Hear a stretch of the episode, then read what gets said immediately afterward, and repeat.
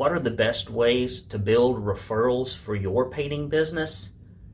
I've got a few huge tips that can make large differences in the percentage of repeat and referral business that you get, and I'll share those with you just in a second. If you would, click the subscribe button for this video, and if it's helpful to you, forward it to other painting contractors and share it on social media so we can get the word out and lift our industry to a more professional standard. How do you make the phone ring with referrals? What so many painting contractors call word of mouth. Often I'll hear painting contractors tell me that word of mouth is their best form of advertising, but when I press them on specifically what they do, the answer is usually absolutely nothing. Meaning, word of mouth is something that happens even though the contractor doesn't do anything to push it or create it. Here's a sad fact. After about year three, most painting contractors flatline in sales and profitability and never really grow. And the reason is they lose as many clients as they get every year and only retain a small number that can remember them. When I travel around the nation talking to painting contractors about past clients, I'll often ask the audience members who are there who has a young child, age two to three years old. And the ladies that are in there, often spouses of owners, will say, I've got a two year old. And I'll say, Well, is there anything more important to you than that two year old? How long were you in labor? 24 to 48 hours. On a scale of 1 to 10, how important was the service that was provided to you to make sure that that child came into the world healthy. And they'll always say 10. And I say compare that to getting your house painted or your yard mowed. And I always say 2 or 3. So not nearly as important. Then I'll ask them what was the name of the nurse that delivered their child 2 years ago. And virtually none of them know the answer to that question. So painting contractors get forgotten quickly. Cards go in the garbage, emailed estimates are deleted, and they just can't remember who you are.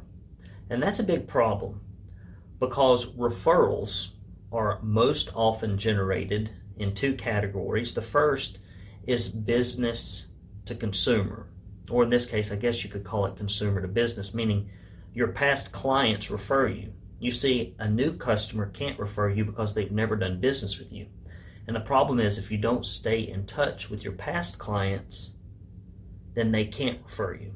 There's a huge fallacy in our industry that if you just do good work, but never remind your clients or reach out to them or build a personal relationship with them through personal communication, they'll remember you always and refer you and continue to use you. Never seen any evidence to support it. In fact, I've seen exactly the opposite.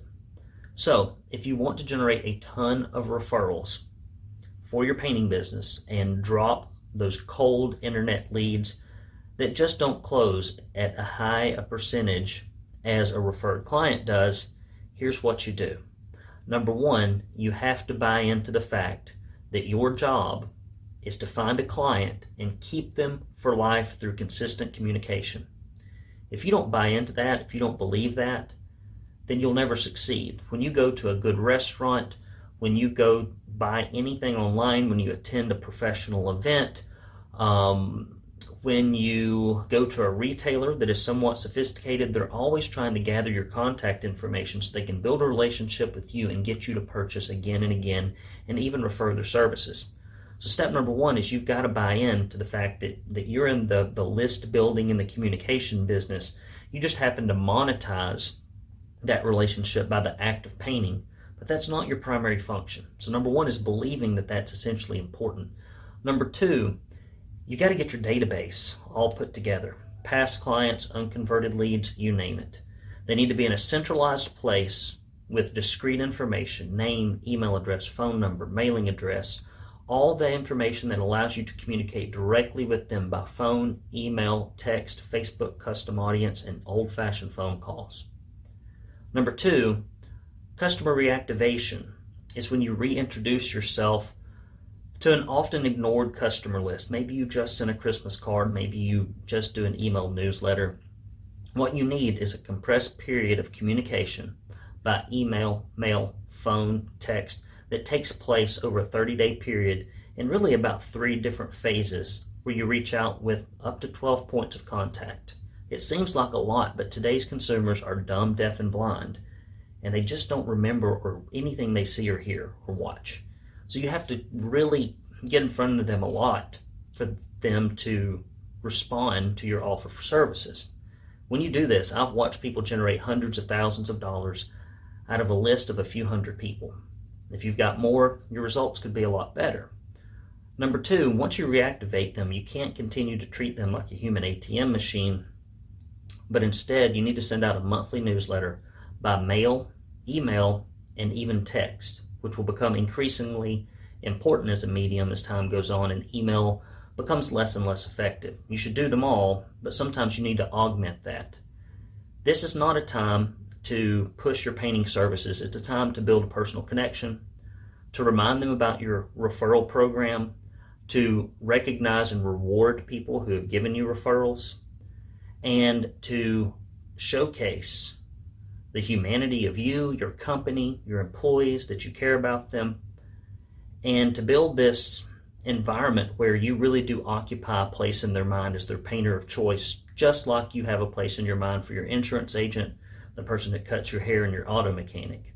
Most people don't have a place in their mind for their plumber or their irrigation specialist or their roofer because once that job is done, they just forget about them. Now, we have a higher rate of incidents for painting than a lot of those other things, but people still forget us if we're not in front of them. When you communicate consistently with your clients, that's the number one thing that causes them to refer. When you build that personal relationship with them, they feel comfortable referring you. Things like providing them with $50 gift cards, $100 gift cards, things like that. That's not a referral program. That's what happens after the referral is made. The more important elements for generating referrals are the newsletter marketing, customer appreciation events, the things that you do with your clients so that you build that personal connection over time. Referral spiffs, gift cards, that's kind of just icing on the cake. Most people would prefer a thank you note, recognition in a newsletter, or a pat on the back than the money, although you should do both. So, if you want to get more tips on how to grow your painting business, if you'll click the button below and subscribe to this channel, uh, follow us, Painters Academy, paintersweekly.com. Share these resources with other contractors if you think it can help them. I look forward to helping you grow your painting business even more in the next edition of this wonderful resource that we put together for the painting industry so that we can lift our standards and make this a truly professional business to be in. Brandon Lewis of Painters Weekly, Painters Academy. Talk to you next time.